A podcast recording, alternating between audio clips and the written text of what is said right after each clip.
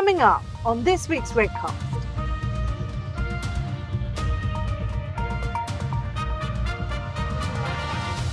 Policies are not clear enough about what you can and cannot do within these communication channels, what's acceptable and what's not.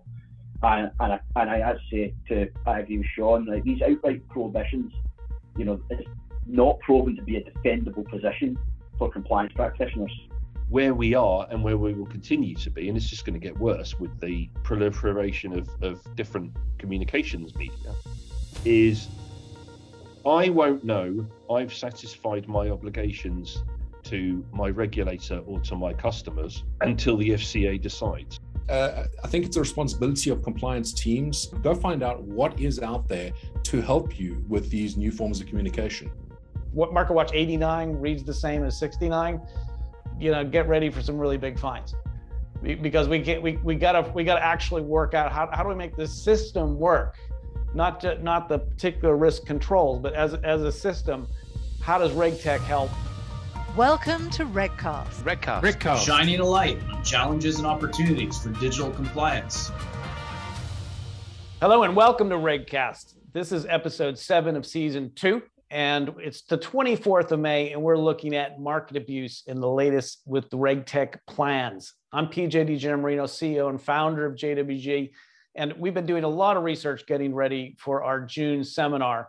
And we're here to talk about some of that, but also get the latest on what's just come out from the FCA with the, the Market Watch 69 on market abuse. And this conversation goes back a while, uh, but in some respects, it's totally new. And, and what I mean by that is that communications as a as a topic have, have always been broken into voice, electronic communications, and then need to be married up with the trading activity. And really, for all of that monitoring, cross a number of different risk disciplines. They cover uh, AML, they, they co- cover uh, transaction monitoring, uh, fraud, a whole bunch of things. Um, and what recently that we, we've we've been able, we can't rely on a world where all the communication channels are within the firewall of a firm. You know, the world's moved beyond that with lots of different communication platforms out there. And there's some level of risk in having employees out there on them. Uh, recent fines for use of WhatsApp from JP Morgan over 100 million and 250 hours of roaring kitty out on YouTube cost Mass Mutual 4 million uh, you know, these, these have started to wake people up uh, in a, in a post-pandemic work from home world where we recognize there are a lot of these risks to get under control. And the, the MarketWatch 69 commentary wasn't very direct, but it kind of read as being a bit critical of the industry. It talked about poor risk frameworks. It talked about inability to marry AML with trade surveillance talked about policy and procedure gaps, uh, outsourcing problems, all, all, the usual things that come with a difficult compliance area like this.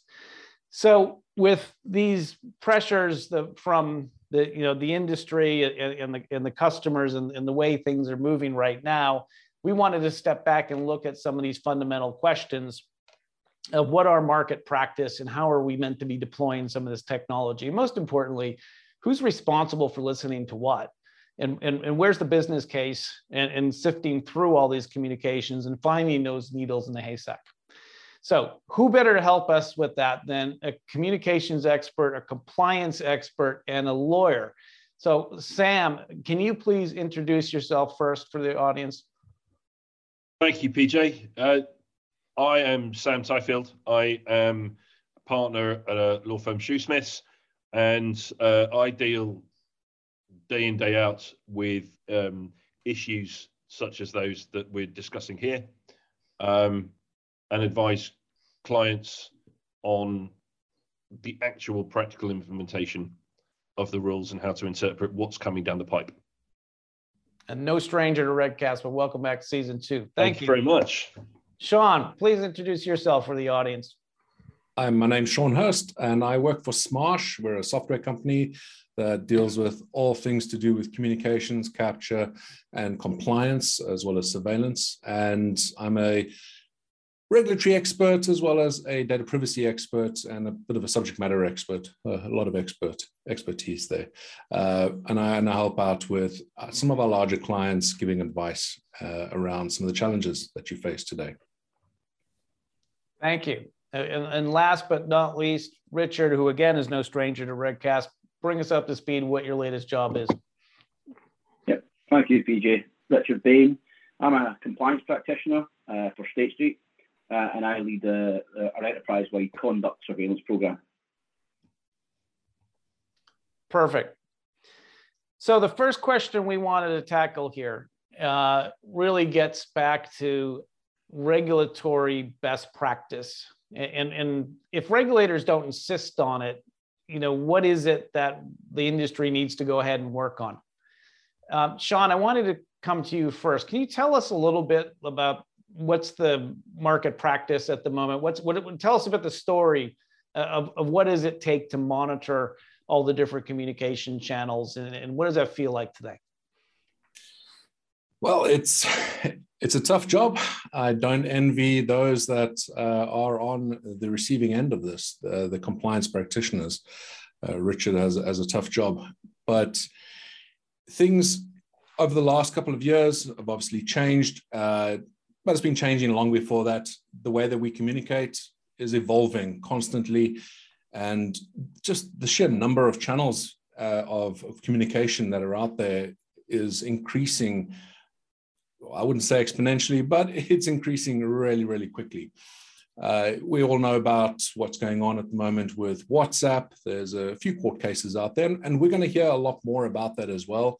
There's going to be a lot more investigations around the use of WhatsApp in the regulated spaces. And that comes down to this, you know, and it's quite interesting to be calling it this, but the decentralized forms of communication. I worked in the, the banking industry for many, many years where, where things like this were never actually a concern. And all we had to do was monitor our internal communications, things like email, things like, you know, back in the day, Lync, and uh, some other chat modalities that we had. That was challenging enough. But now, when you bring it out to these decentralized forms of communication like WhatsApp, WeChat, Telegram, or even some of the social media channels that we can use, it creates a lot of challenges. But if we focus on things like WhatsApp, there's there's a lot of there's a lot of issues that I see when it comes to this. When, when I'm having conversations with some of our clients and we're talking about the potential risk of WhatsApp and not capturing it. There are quite a few of them that still say, well, we tell our traders, we tell our staff not to use WhatsApp for business related communications. We have that in policy and we're done. That doesn't work anymore, right? People are going to use those forms of communication. And that might be down to what what your client might be wanting to do. That your client might not want to work with email or other official forms of communication that you allow. Their, pre- their preferred form of communication is WhatsApp. And when you're dealing with a client that might be highly demanding, uh, bringing in a lot of money for your company, then they do have some leeway in saying kind of the ways that they would like to communicate. So, so the policies aren't keeping up with the with the market practice. No, I, I, don't. I don't think they're enough anymore. Policies they still have their place, but I don't think it's enough. We, as we can see, right? Uh, HSBC under investigation this year. We have JP Morgan with some massive fines.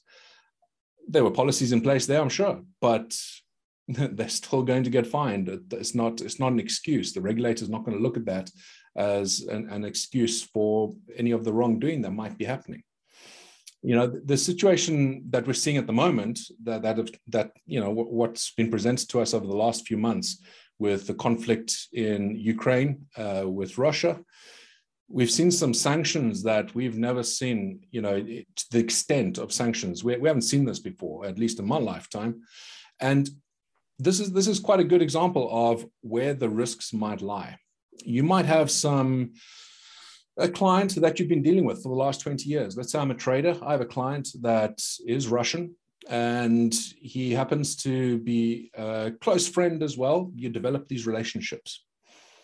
When these sanctions come in place, there's obviously a sanctions list and the official forms of communication, you get cut off.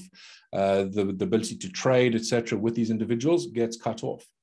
But that doesn't stop you having this friendship with this individual and potentially still giving financial advice, which is, is quite a risk, right? And the risk really comes when you're not, maybe your company's made a decision, you're not allowed to communicate with WhatsApp. You've made that absolutely clear, but you still are doing this. You might not get found out individually, but what happens if that individual, the Russian, you know, uh, client of yours, gets stopped at an airport on the way somewhere and his phone gets confiscated. And on that phone, there's a bunch of communication that gets discovered with a banker that works for Bank X. That puts you in a very sticky situation and it suddenly exposes exposes your company to a lot of risk and a lot of you know financial uh, penalties. So, so, so, some so some of the invasive nature of the of the, the sanctions will will force additional inspection of what has happened outside the firm's firewall. I think so, and and it's uh, and that's that's a hypothetical that I've put in front of you, but it's something to think about, and it's you know even even if there wasn't even if there wasn't the ability for the regulator to actually fine the company, the the bank, there is always the, the point that it's going to get into the press. There's going to be reputational risk uh, at, at, at play. And I just think with companies deciding not to capture elements like WhatsApp, you know, maybe it's a financial reason, maybe it's just a difficulty, right? They don't want to have this invasive, uh, you know, technology in there because it's your personal communications that's not necessarily an excuse anymore. There needs to be a way around this. You need to try and think about these forms of communication as they're here to stay. Your customers are going to want to talk in this specific way. They might want to use WhatsApp, they might want to use something else. WeChat is the biggest communications platform in Asia. Maybe that's the one that you need to think about if you have a lot of clients in Asia. But I, th- I, think we're getting to the point where, where companies are starting to embrace these technologies, the ability to capture these technologies. And they're realizing it's not just about the compliance piece, right? It's not just about the fact that, well, we've got to keep control of these, these communication channels, but it's also a case of, well, you're enabling your potential clients to communicate the way that they want to. It might be seen as a value add for yeah. the way that you're talking with these individuals. Yeah, and I think therein lies the rub. And Sam, you've been around this horn a number of times, but there's also employee and the personal rights of the of the individual challenge here as well, right? And that there, you know, at the end end of the day, you know, there, there's all kinds of pressures from the information commissioners and and, and all the other um, agencies out there to want to protect people data you know they, they want to make sure that this stuff is isn't isn't being abused and that isn't out there for for you know untoward purposes part of which could be business driven right? And that's a really sticky area. So if you've got a, the if you've got to protect the customer and you've got to kind of accelerate the alpha of the franchise how, how do you start looking at this particular conundrum? Well i think it's important to say from the get-go that it's not just pressure from the the UK Information Commissioner or or uh, in the EU under GDPR or um, anyone else forcing firms and employers uh, to be very circumspect about the data they seek from their staff members. It is also the firms are very reluctant to cross that Rubicon into a, a, a, a dystopian reality where nothing that their employees and staff members do is off limits. I know firms genuinely don't want to, to, to be that intrusive on their staff members' lives. And I think it's, it's, that, that's an important thing for everyone to recognize here. It's not that we're being the industry is being held back from getting all of this stuff from its staff members. It genuinely doesn't want it. It wants people to have a social life. And the way you know, the, the, the, there are differing approaches. Sean mentioned uh, right off the bat that uh, there are firms which say it's against policy, it's against rules to use this kind of social medium. Therefore, we, we, we don't need to monitor it because if they're found out, um, it's gross misconduct, and we can kind of fingers crossed hope and tr- trust them that they're not going to want that to happen to them. That's that is one approach. Um, the other approach, of course, is that you say to us to a staff member, don't use WhatsApp um, or don't use Telegram. Um, if you do use them, then I'm going to have the right to take a look at them, to take a look at your use. Um, that's kind of fair enough um, because I, as a staff member, know that I shouldn't be doing this, but if I do, then I have to disclose it to my compliance or surveillance monitoring team. And then whatever is on there kind of is fair game. And I've I've I've taken this the the the decision myself that um, whatever I put on these social media platforms or on these uh, decentralized communication uh, platforms, I don't regard as private enough that um, somebody else shouldn't have access. That's a decision I, I, I have taken. Um, but still, I think firms need some encouragement to be able to do that. And or, or a business reason, a justifiable business reason for for, for, for wanting that access. And you know, I, I'm not a trader. I'm I'm not in the generation of alpha. And uh, but but if in in my naive approach to this, it's it seems a truism that if these monitoring data could have some positive P&L impact, then it makes it makes sense to monitor them. Um, or, or in fact, that they, they have other compliance uh, benefits. Um, you could you, you could monitor staff members' mental health, which is important given the fact that we're all working from home slightly more. Um, you know, if your staff member lives somewhere like the West Country, where it's cold and it rains and you can't go out for 23 hours a day, for example, you know, you're going to be concerned about their mental health. Um, if, if, if firms could focus on that kind of thing, then the, the, the scope for monitoring opens opens up a little bit. But I think that's I, I think that's that that's what we're going to have to face as an industry increasingly. There's some fantastic points there. Richard, I'd like to kind of draw you in here because you're expert at decoding regulatory statements and, and Market Watch 69, I, I must say, was a bit obtuse for me. When you read it, what kind of implications do you take away from that in terms of what what you can and, and can't do in this space? Yeah, so so for me, I'm going to talk about two two components of, of Market Watch 69. Um, the first is fundamentals, the second is policy, because that that's that plus some of the I think some of the recent fines we're seeing coming out from global regulators sort of it leads me to a, a, sort of policy conversation. Um, so in terms of Market Watch uh, 69, I think anyone who is regularly following Market Watch commentary or like me as a compliance uh, practitioner been involved in examinations, etc. I'm not sure I would have read that and said there's nothing in there that I am not already aware of as a focus of our regulators, particularly the FCA in this particular instance.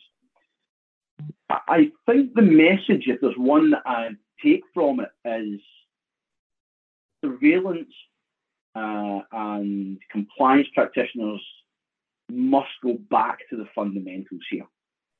And the fundamentals for me of any compliance or surveillance program are risk identification, risk assessment, risk monitoring, and risk reporting.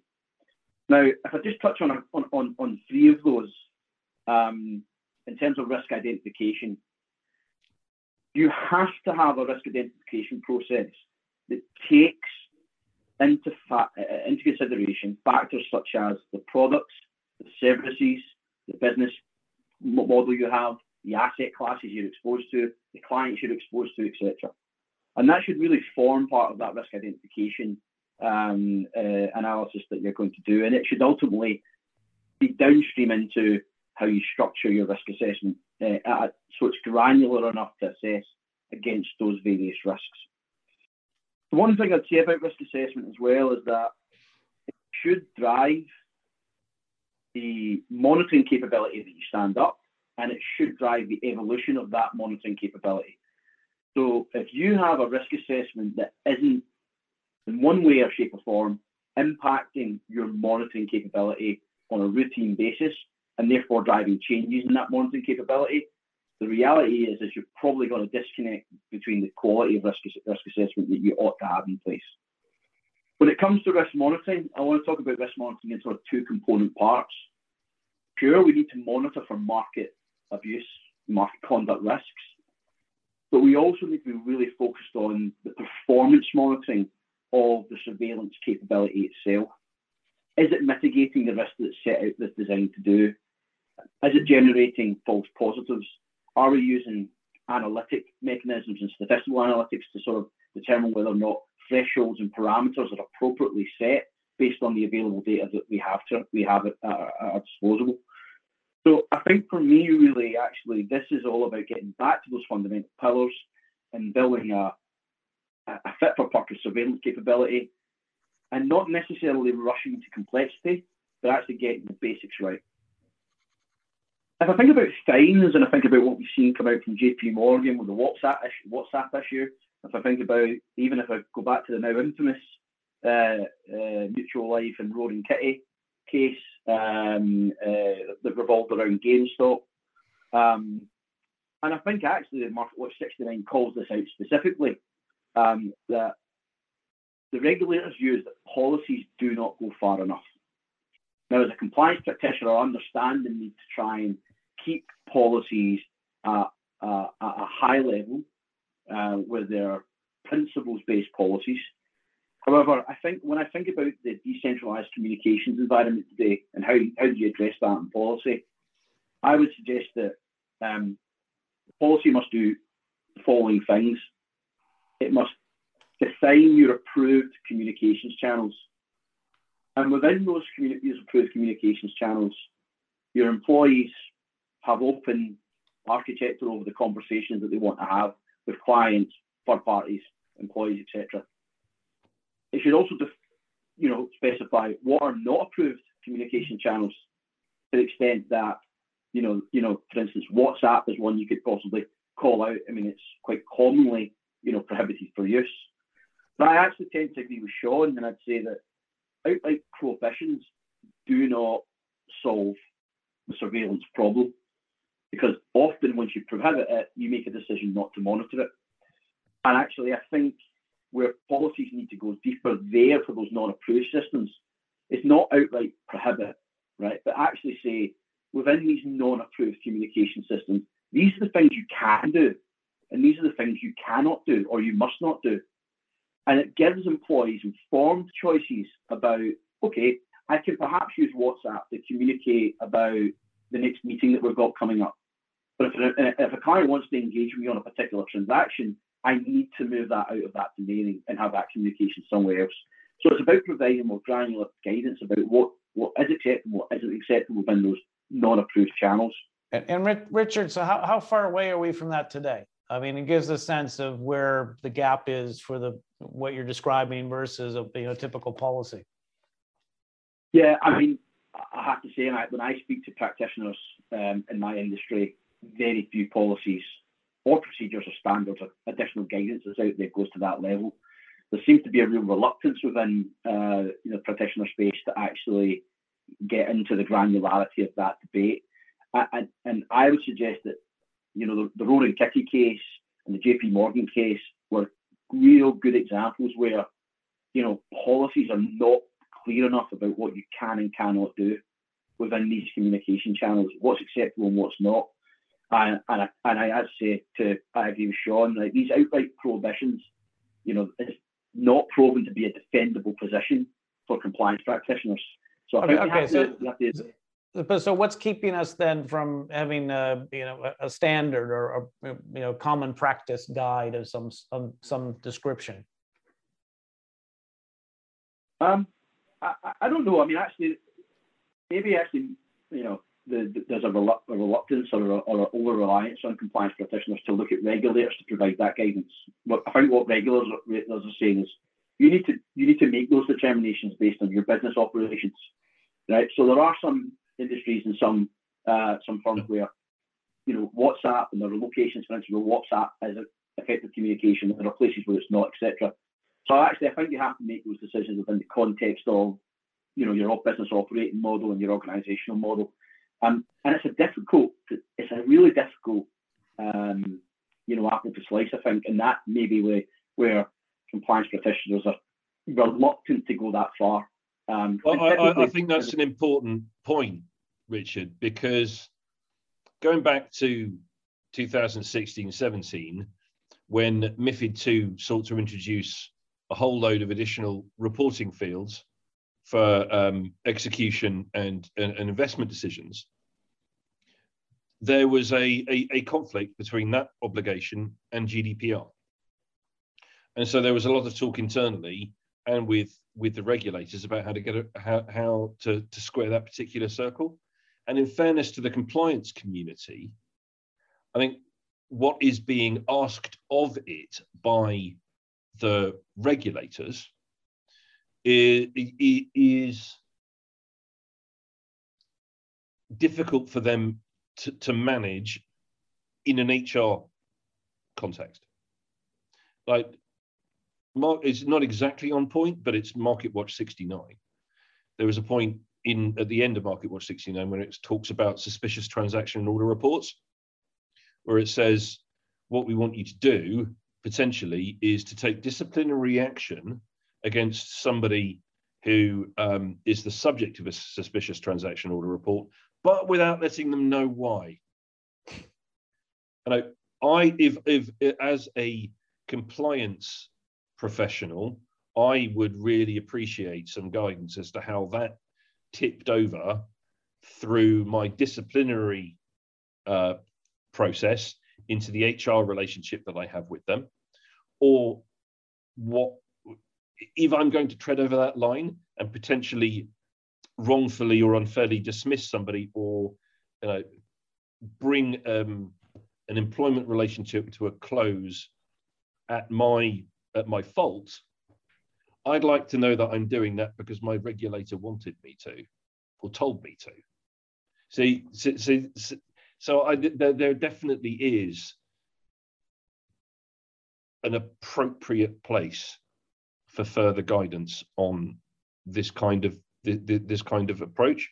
And I'll, I'll, I'll go further as well, which is a bugbear of mine and has been for, for, for, for years, is guidance issued by regulator also gives you also gives the practitioner a guidance on thresholds and limits. And ha, if i if i do this have i done enough?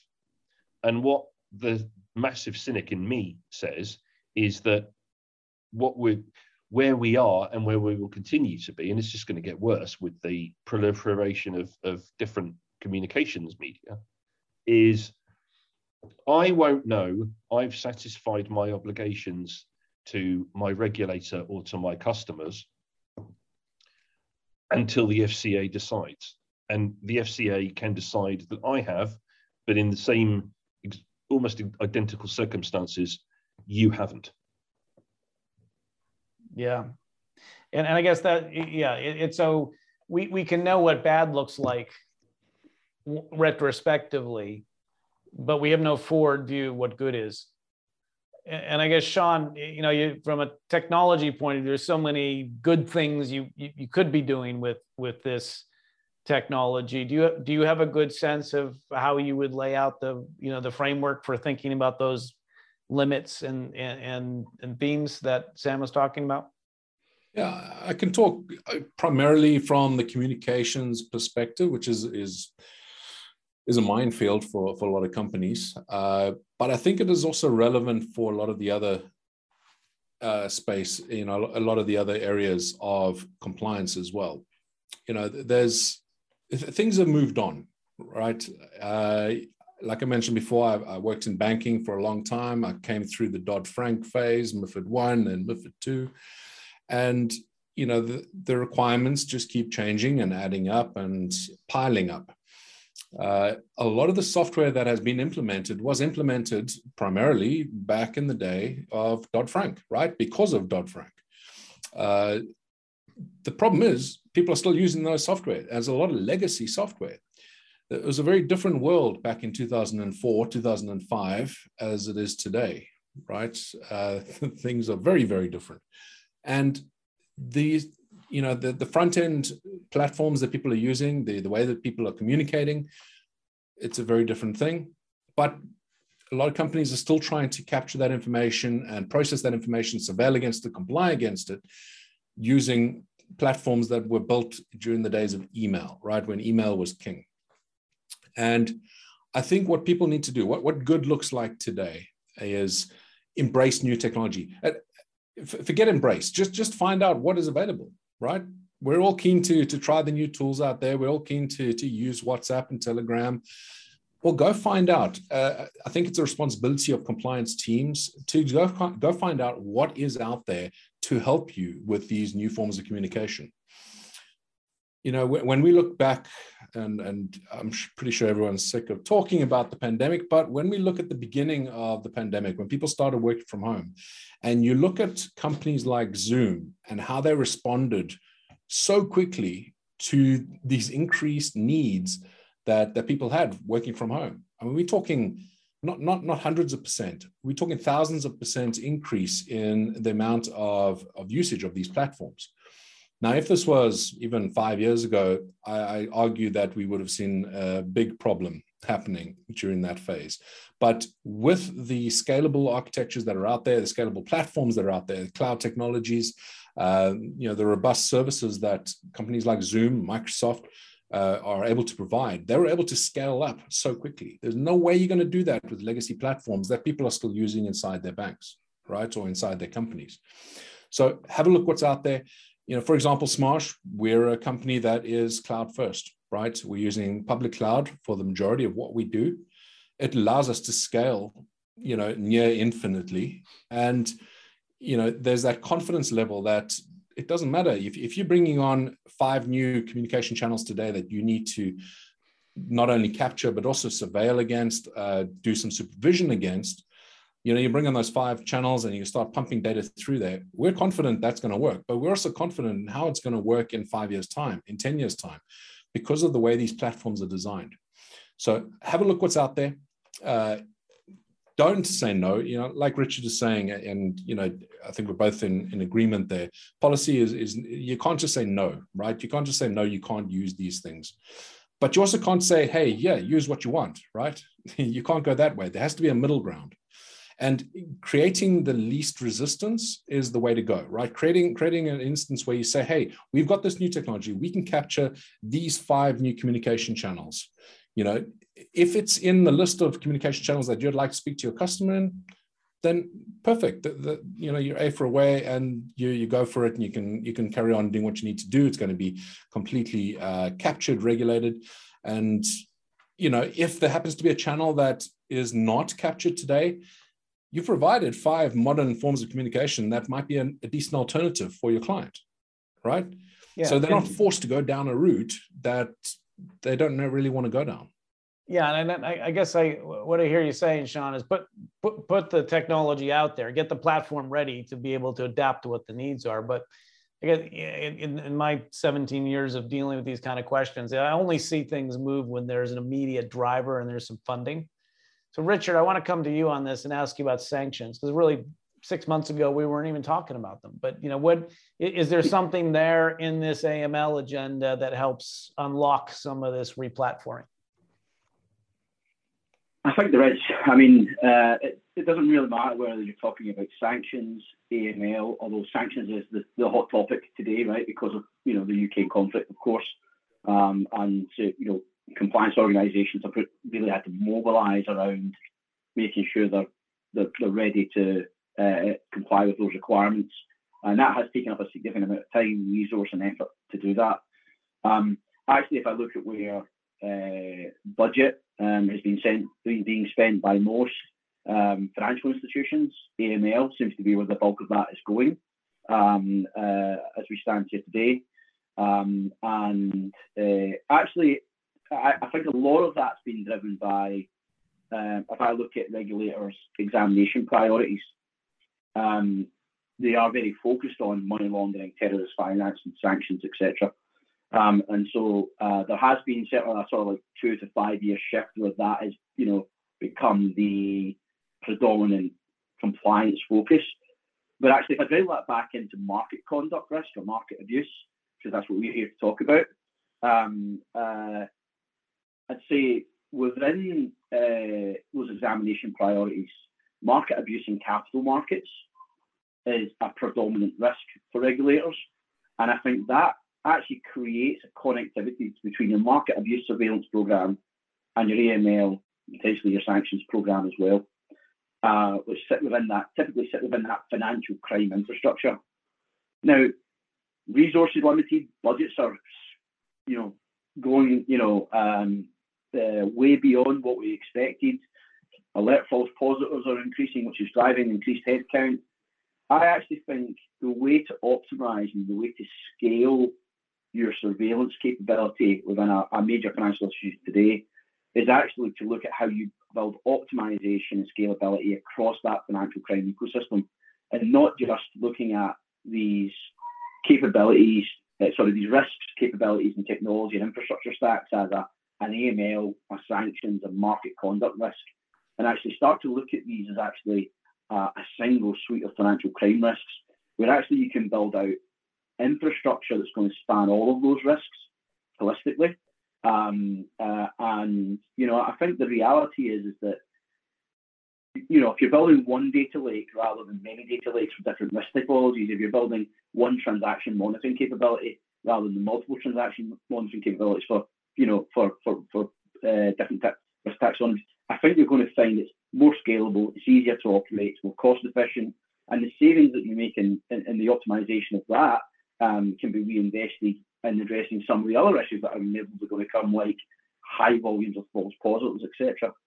Um, I do I do want to just just briefly touch on a point also that that um, uh, that Sean Sean and, uh, and Sam make. Regulators do not want to put out high quality specific guidance about parameters that firms should be using for the calibration of their, their surveillance activity. And the reason for that is they don't want concentration risk.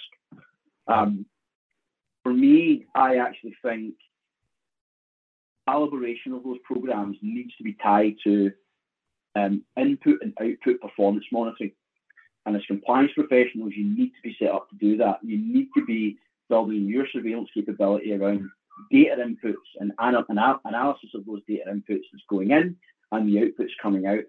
Great example of that. Um, you know, if you're t- looking at price thresholds or average daily trading volume thresholds or um, market volatility thresholds to apply to those models. Those thresholds in your domain might be different than they are in another domain.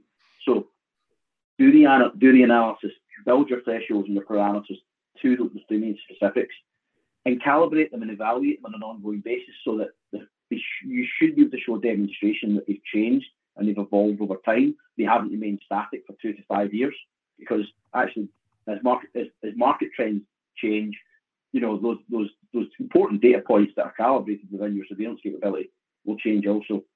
So, and actually, I think that's easier to do within a larger infrastructure. PJ, to come back to the, the original point, right?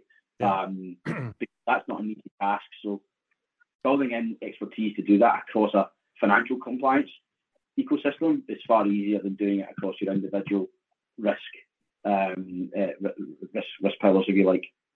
Thank you, Richard. I'm going to take that as your final statement because we're at we're actually a bit over time. But Sam, can I come to you just for your final thoughts around the, the, the various edges of this problem and, and where you where you think individual firms should be trying to move in 2022 uh, i have to say first of all that i really agree with with richard's final comments but I, my, my my take on it is slightly different. That i think compliance and surveillance and monitoring should be working much more hand in glove uh, or expect to work much more hand in glove in the future with front and middle office um, and the technologists. Uh, because to understand the business that you're surveilling, the risks that you need to ID and assess and then monitor for is a uh, is an enterprise initiative, and that's what I think firms need to become much more more joined up. I whilst I do agree with Richard completely, pick financial crime AML as the thing that you're looking at, and everything else flowing down from there. I think I think we, everything is going to have to be looked at at a much more enterprise level, which comes with its own challenges um, again back to Market Watch 69 and its references to the nefarious involvement of front office in these kind of activities. Um, so it comes with its own challenges, but I think it's it's a, a priority. I think it's inevitable, and I think on balance, it's a good it's a good thing. Thank you, Sam. And uh, Sean, I'm going to take your final statement because it was so eloquently stated about the need to look at this new technology. And I'll I'll make my my assessment here, which is we, we've got a long way to go to make this area safe for compliance professionals. There's a lot of risk in just hoping that retrospectively somebody figures out what you're doing was good enough. Um, and, and there is a you know a, a, big need in the industry to sort out the parameters of this guidance not, not to the point where we get concentration risk from everybody looking at the same thing but even just what are those inputs and outputs and, and how do you think about the scope of the problem and, and the in the drivers i think you know this the, the risk frameworks have become so siloed and the technology solutions so specific that to bring that conversation up we we need better guidance. And to get there we need you know more collaborative action from firms and and to get the regulators at the table. If i have to read another obtuse set of guidance like the uh, um, uh, the uh, market watch 69 if what market watch 89 reads the same as 69 you know, get ready for some really big fines because we can't, we, we gotta, we gotta actually work out how, how do we make the system work? Not to, not the particular risk controls, but as, as a system, how does RegTech help, you know, control the, this, this enormous set of risks? And, and that's the, that's the key thing we want to focus on on the 23rd of June, which you should get in your calendars now and make sure you're make sure you're online here. Much more from uh, the speakers here today uh, and there'll be tons more information to follow up on. So I highly recommend you guys getting on board the uh, broader half day seminar format that, that we have. And I very much look forward to returning to some of these topics uh, soon, especially when we have uh, new market abuse uh, regulation and, uh, dare I say it, MIFID 3. Thanks all. Thank you all very much for, for digging in here, and, and we'll look forward to catching up again soon. You can download the podcast via Spotify, Apple, and Google. But also, I'd encourage people to come to the JWG website, which, as hopefully you will know, is jwg it.eu. Go to the Intelligence Hub and create your bespoke library. This is Regcast, shining a light challenges and opportunities for digital compliance.